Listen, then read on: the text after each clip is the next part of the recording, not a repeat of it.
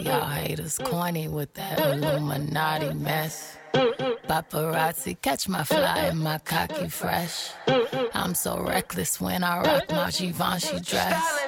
I'm so possessive, so I Roc his rock necklaces. My daddy Alabama, mama Louisiana. You mix that Negro with that Creole, make a Texas Bama. I like my Hello, everyone, and welcome back to Beats, Rye, and Types, your favorite podcast about food, computers, and music. We are here joined this week by a uh, special guest, Idalin Bobé, who is joining us from San Francisco. And uh, she chose our intro music today, uh, Beyonce's Formation, which I'm sure you've heard and probably have seen the video about. And your mom has probably called you and told you that uh, she had an opinion about that video one way or the other. Um, but so welcome, Idalin. It's very nice to have you on the show. Cool. And so uh, we always ask our guests why they chose the intro song that they chose for the podcast. So, Idalin, why did you choose the intro song for the podcast? So at this point, unfortunately, for various reasons that we won't get into, the actual recording of Idalin's response was lost, which is a serious bummer. Not only because it made it hard to edit this episode and forced me to record this little bit, but because her answer was way more thought out, well researched, and eloquent than any version that we could provide. However, the rest of the episode doesn't really make sense without the beginning of the conversation we had about Beyonce and Formation, so I'm gonna do my best to summarize. Idalin picked Formation because not only is it a hot song with a dope beat, but it also showed the duality of two different sides of blackness in America today. On one side, you have the song and the lyrics, which seem firmly rooted in black capitalism. She's talking about materialism, red lobster, having money, being rich, etc. This is in almost stark opposition to the video, which shows scenes of protest, activism, and poor black communities and Black Lives Matter in opposition to the police. The work that Idalin does is represented here, but seems at odds with the actual song.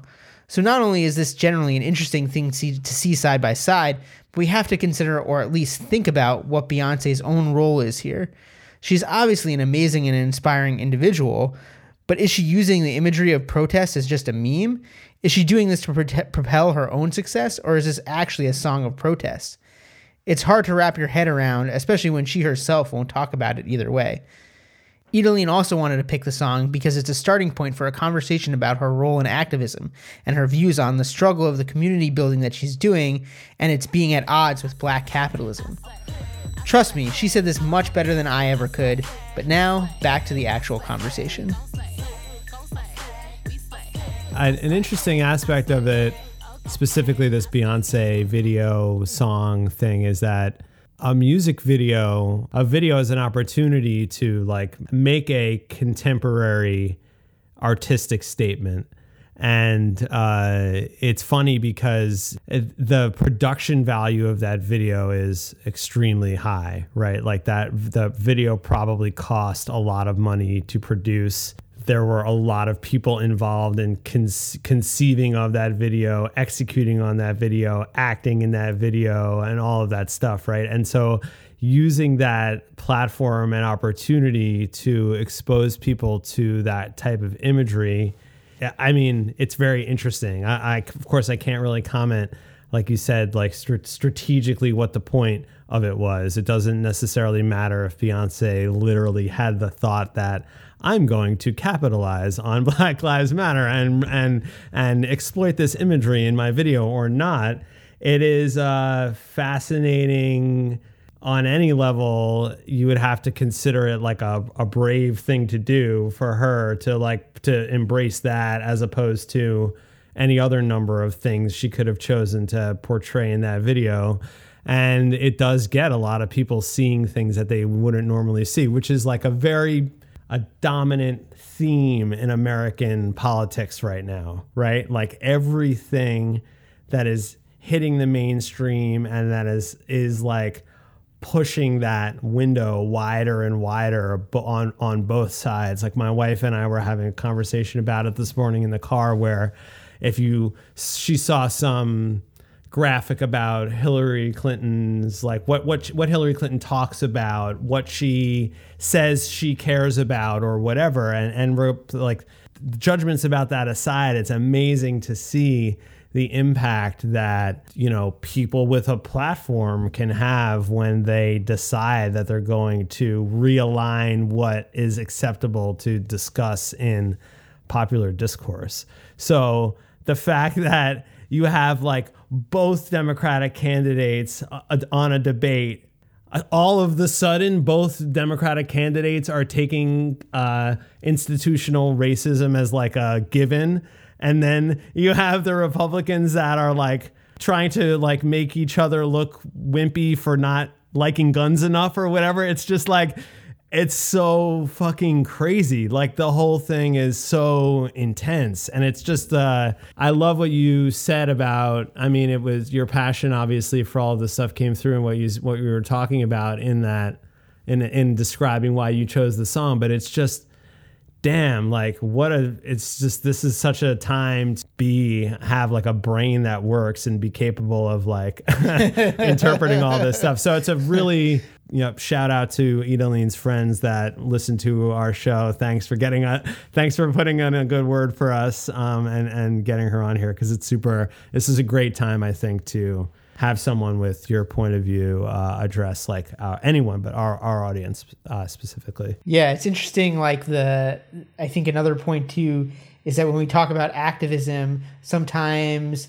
there's two sides of it that i think people talk about a lot and one is like this uh, communication and and like open awareness side, uh, changing people's awarenesses about certain things, and I think that that's a lot of what we what we've seen over the past you know two or two years since uh, Ferguson and since you know th- like these kind of topics have really come to the forefront of the national debate and all this stuff. Not that it didn't exist before then, but that the awareness of it exists has grown, I think, a fair amount. It's fair to say that Beyonce, whether or not she intended it or not, definitely pushed that that side of it forward. But one of the reasons we wanted to talk to you too is because I feel like you've done the other side or one of the other sides which is actually being on the ground and and working with people and working with communities to actually accomplish things with individuals as opposed to on this kind of stage. We'd love to hear more about your work there and kind of, you know, what what what's been keeping you busy lately on on that front as well. Yeah, definitely. I mean, I just want to um, kind of echo what you just shared. It's really, really important to have um, communication. Communication is so very important because every day we're fed very capitalistic communications by the media um, about consume, consume, consume, talking about stereotypes of different people of color, things that make us different instead of uniting us. So, anytime we can get a chance to really kind of disrupt that type of communication wave is really important because consciousness is the first step. Consciousness, awareness, then it leads to you critiquing and analyzing which then leads to actually you taking action like, hey, this is unfair or this isn't right or you know, I've always had a feeling that this wasn't right, but now I I know there's a community out there that I feel more secure to do something with because it often feels very burdensome if you feel like the only one and you know you're not motivated to really provoke change. But once you hear people talking about it, then it motivates you like, hey, this is a real issue and I have a community. So it makes the walk and the journey that much more worth it. These days, uh, I definitely feel I, I'm very busy. Um, and I, I would say, like, I've been busy as a child, you know, um, like at the age of like seven, you know, sweeping up the streets of North Philadelphia and Badlands. You know, it's a very poor neighborhood in North Philadelphia. Uh, there's like 80% of the, com- the community lives under the poverty line. So it's a lot of drugs.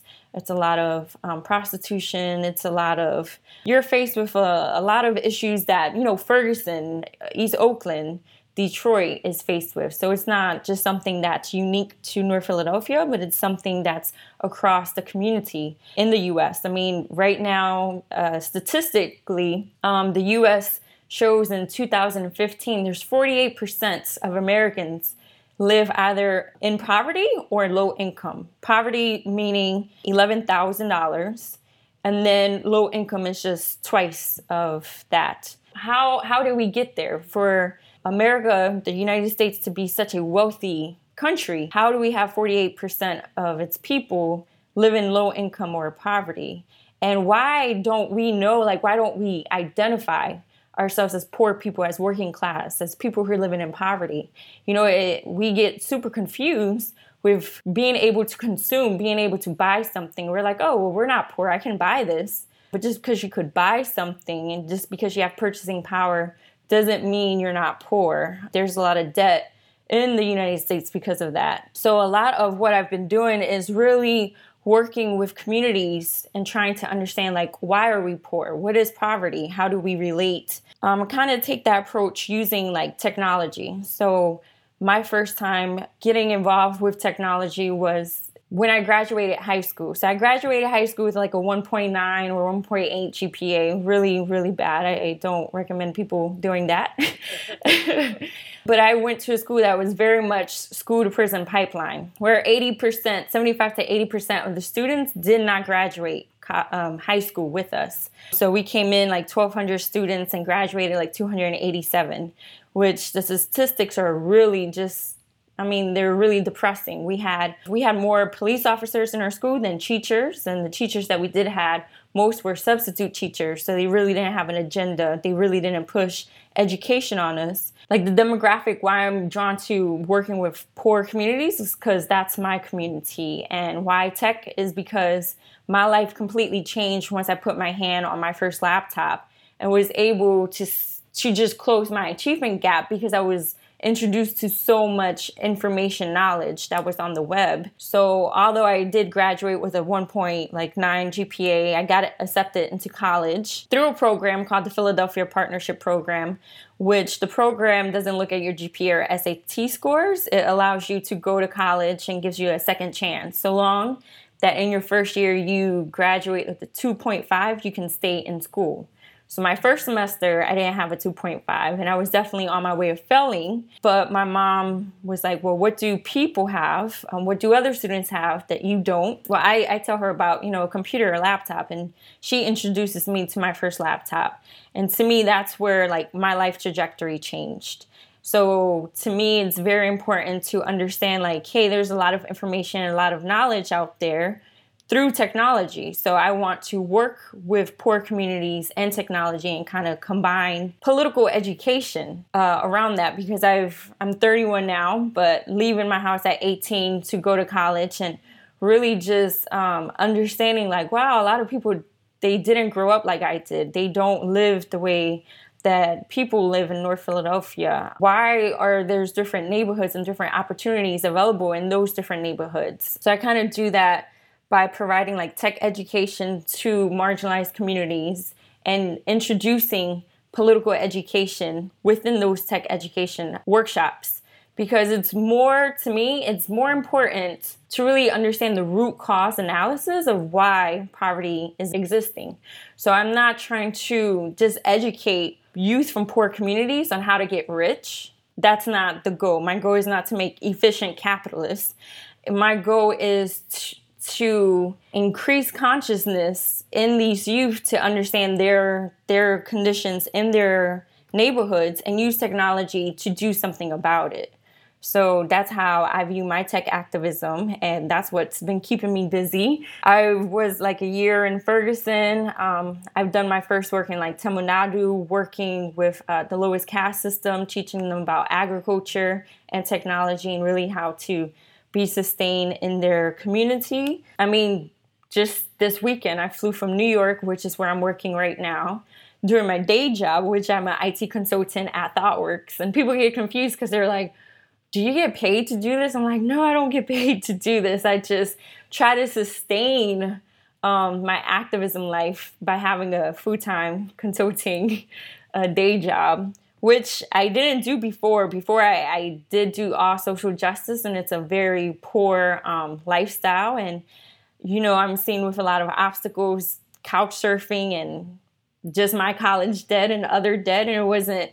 I was like, I, I can't really get over my obstacles because I don't have funds coming to me. So I was like, okay, I'll take a, a, a day job. So my day job is in New York, but I flew to San Francisco because tomorrow I'll be doing the first brainstorm session of how to introduce Python animation political education with juvenile um, youth in the juvenile system in East Oakland.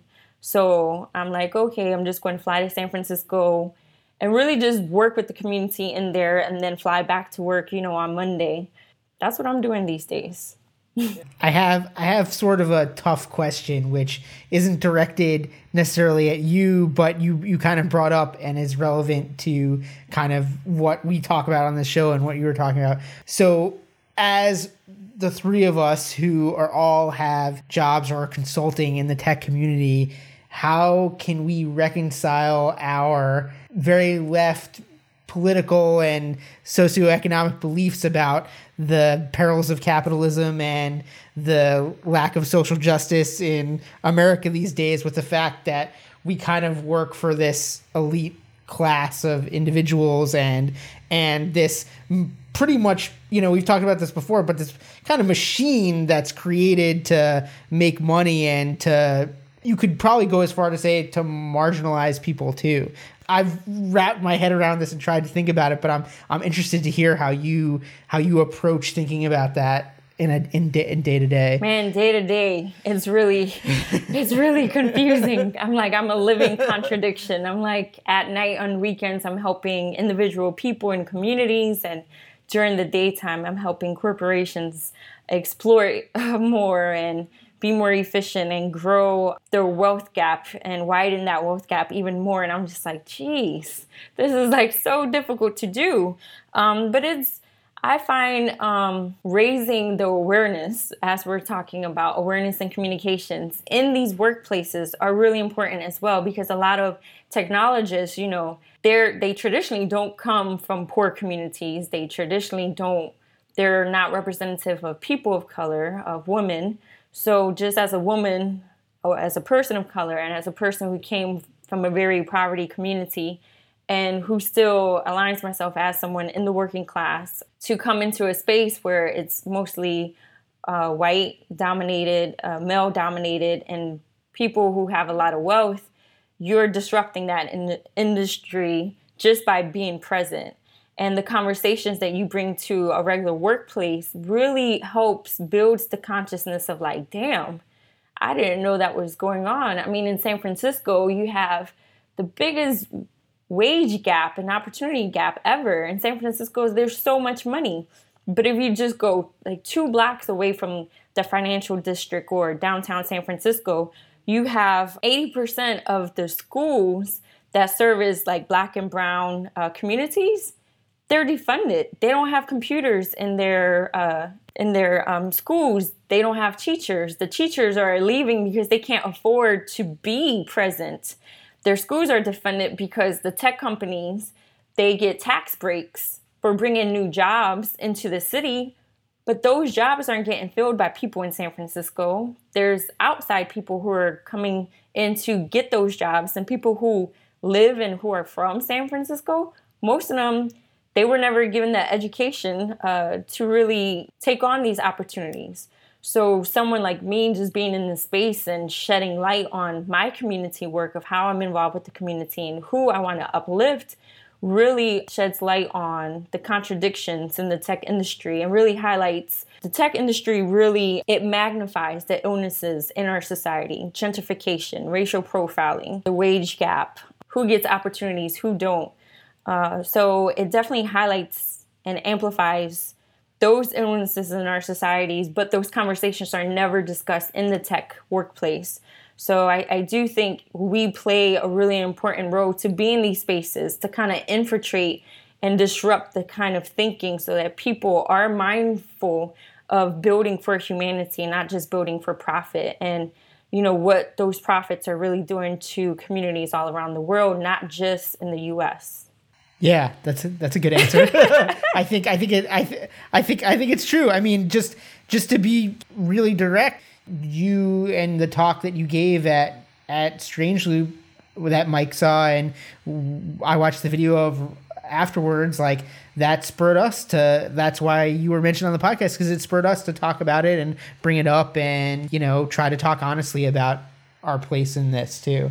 You're doing you're doing a great job in that, and that's awesome. But it is, I mean, it is very burdensome. We just had a comrade who committed suicide just last month, who is in the movement, and it's a it's real issues when someone takes on activism to be an activist and to do work in the community and take on that double role of like okay where i need to work and i need to really kind of sustain myself so i could continue this work and you just really feel isolated in your beliefs because everyone else they're so unaware and they're so they're not connected to the community and it really you know it's a it's a really heavy burdensome issue and you know, stands to take in the workplace. I definitely encourage more people, you know, I applaud a lot of activists who are working every day in capitalist in- institutions and who really has a heart for the people because it's not easy and oftentimes you are made to, to be isolated because you make people feel uncomfortable. And naturally as a humanitarian you don't want to make people uncomfortable. So you try to tiptoe around issues and you you stay silent often because you don't always want to sound like pessimistic either. And that does a lot to your to your psyche you know i want to say like yeah it's a good thing but self-care and mental health and all of that really goes into it. And building a community is really important as well because it's, it's difficult out there. We definitely give you props for the work that you do and taking on that burden is a really is a serious thing. And i think that another thing it might be interesting to hear you talk about is that a lot of times people who particularly uh, people that work in technology they have a hard time understanding the way that that set of beliefs that drew them to technology to begin with actually does have that does have this uh, exploitative uh, impact on on a number of people, right? Like the idea that uh, you know a lot of the heroes of Silicon Valley are these uh, libertarian, you know, they consider themselves intellectual titans, and they kind of uh, are all about uh, privatization and uh, taking resources uh, away from the government and or attempting to like firsthand reform the government to be more like the businesses that they run or or have helped influence and that kind of thing, right? So so on the one hand, you have uh, this ideology, right, where you're you're maybe a young privileged uh, youth, and you can a young youth as opposed to an old youth, and you can go to college and like learn how to make apps and make money, and and you can really believe in your heart that like making an app to like talk shit about your neighbors won't end up with like a bunch of like white people ratting out like the fact that they saw a black person like walking down the block, right? And they don't understand that the platforms that they're creating and participating in are complicit in that kind of stuff and they don't they ha- have a hard time seeing the connection between the ideology that drew them to technology to begin with and the freeing power of technology and that ex- and that like tendency toward exploitation. So what do you what do you say to those young brothers who uh, I mean, how do we get people to understand that earlier on so that they are positive humanitarian influences in in the in technology and and if they've gone this long without having to know that, how do we how do we make it clear that it, it, it is really important for people to be aware uh, of that of that impact? I would say definitely, as I'm very empathetic with uh, struggles um, that oppressed communities go through. I'm also very empathetic to just decision making and the thought process that people who aren't aware of those communities often have because I often joke around when I get with my international friends and say, you know, I was born a capitalist and I believe, used to believe, being a, a conscious capitalist and having profit and, you know, doing something good with that profit. So it's very hard for people who grew up in the US because we are not given political education. We don't have political education in our schools, and everything is like based on capitalist theory, capitalist ideology, and we're all raised to make profit. So we think we're doing good when we're making profit. I mean, that's why you have Well, currently there's 60 people in the world. If you combine their their wealth, they have more wealth than 3.6 billion people in the world. And we applaud that. We look at that and we say, oh, those 60 people are successful. So, you know, it's really hard when we have different definitions of what success is of like a house, of a car, of material things. And I never want to come across as an asshole to those people because me trying to sound radical and tell people like, oh, you're you're hurting this, you're doing that, you know, a lot of people just uh, don't understand. So I, I often go to them with a lot of empathy as well because my number one goal is to bridge an understanding. Is not just to like label them as capitalists and you know point a finger. Um, that's never my role. My role is to say like hey i know you believe you're creating revolutionary revolutionary technology just because it's something different it's something that's disrupting the norms. But it's very neoliberalism and it's it's not revolutionary. To me, revolutionary, if it's not for the poor, it's not for oppressed communities, then it, it doesn't define itself as revolutionary. Often, I mean, it's all about awareness. You have to let them know like what technologies are doing. Currently, I had a friend like two years ago who was very excited about being on a project where she um, was creating a technology that once a person walks into a store, it it identifies like who they are by facial recognition, and it pulls up like their their credit score and different information to tell the salesperson like what they can, what type of like um, purchases they can consume. And she was like, "This is like so amazing," and I was like, "Yeah, that's also like going to." Really affect people because racial profiling is going to tell you like who can and can't come into the store, what opportunities they can or can't have. Um, and that's something she didn't see. She just thought it was like a really cool technology, which it is. But it's just conversations that you need to have. And I, I always say, you know, my my thing is not to to be an asshole during my um, my advocacy uh, is not to really hurt feelings, although I, am well aware I'm going to make people uncomfortable. It's really just to bridge hu- humanity and human conversations to different issues. The last point is interesting too because I think it it comes back to kind of what you were what we were talking about before around you know consciousness and the fact that like at some point when someone wakes up to the fact that there is imbalance and the fact that they're complicit in it in some way or that we're all complicit in it in some way. I guess I guess a lot of people in Silicon Valley and not just Silicon Valley but in the tech industry in general want to believe that there's such a thing as like the purity of ideas and data and that it's like just the fact that it's like just information like you're saying with this checkout or scanner in a store like in a completely flat perfect environment. Yeah, that's true. It's just information. It's just like you're getting this extra information and all that extra information is enabling a new a new set of things that you can do with it and it's freeing in some way. But when there's this existing level of oppression or imbalance you when you're creating this extra data or doing these things and creating these technologies either you're not aware that you're leaving people out or not aware that it's just affecting people in a in an adverse way just because we're, we don't live in this vacuum. We don't live in a in a in a society where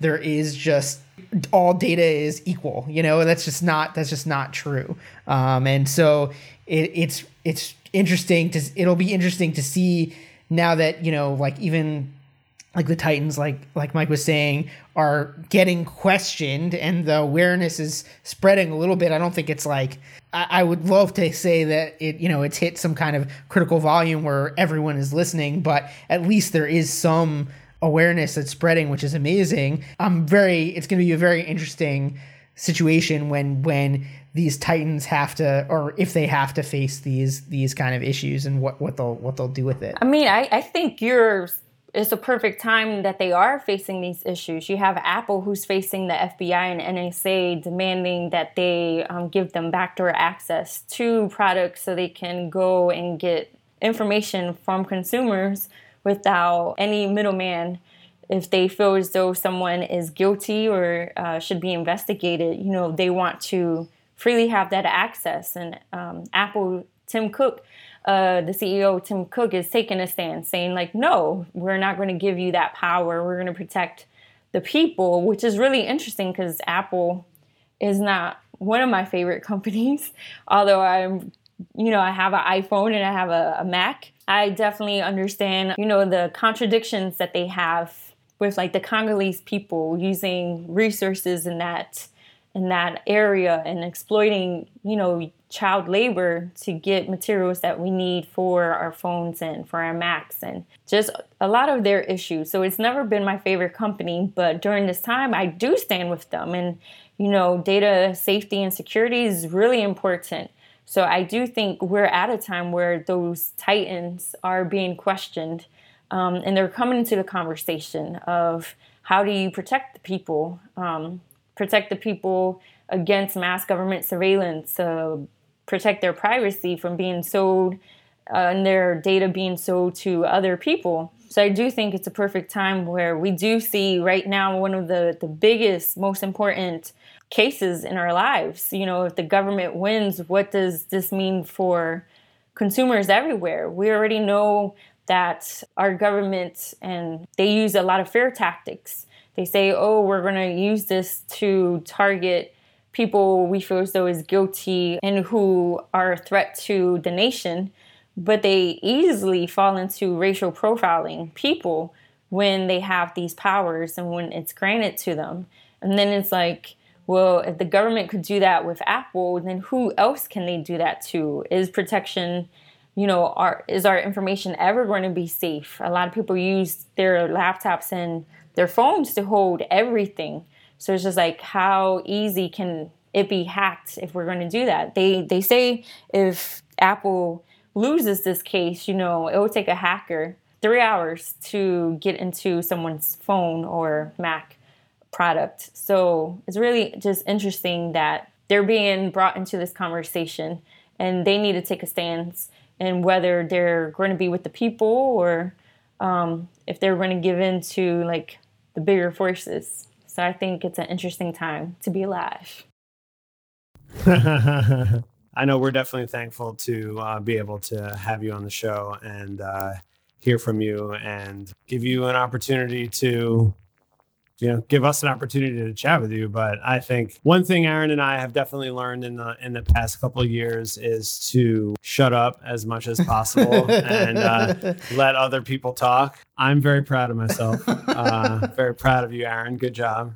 That's advice that i give to other people who want to learn. Uh, listening is a really is a good way to do that. So uh, i hope everyone who has an opportunity to hear this show will do some listening and look into Idalin's other work. How uh, how else can people stay in touch with what you're doing? I mean, I point when people ask me what your work is about, I've I've pointed them to that Strange Loop talk. Where else where else should I? Do you have some other artifacts that you're working on? Do you do any other writing or uh, speaking that that we should that you should you want to plug? So I've definitely have not been the greatest with putting my information out there. I do want to, like, I want to put like the courses that I teach somewhere online so people have access to that and can teach other people in their community. I, I definitely don't feel as though um, I'm the the be all of information. I definitely believe in sharing as much as I can. I just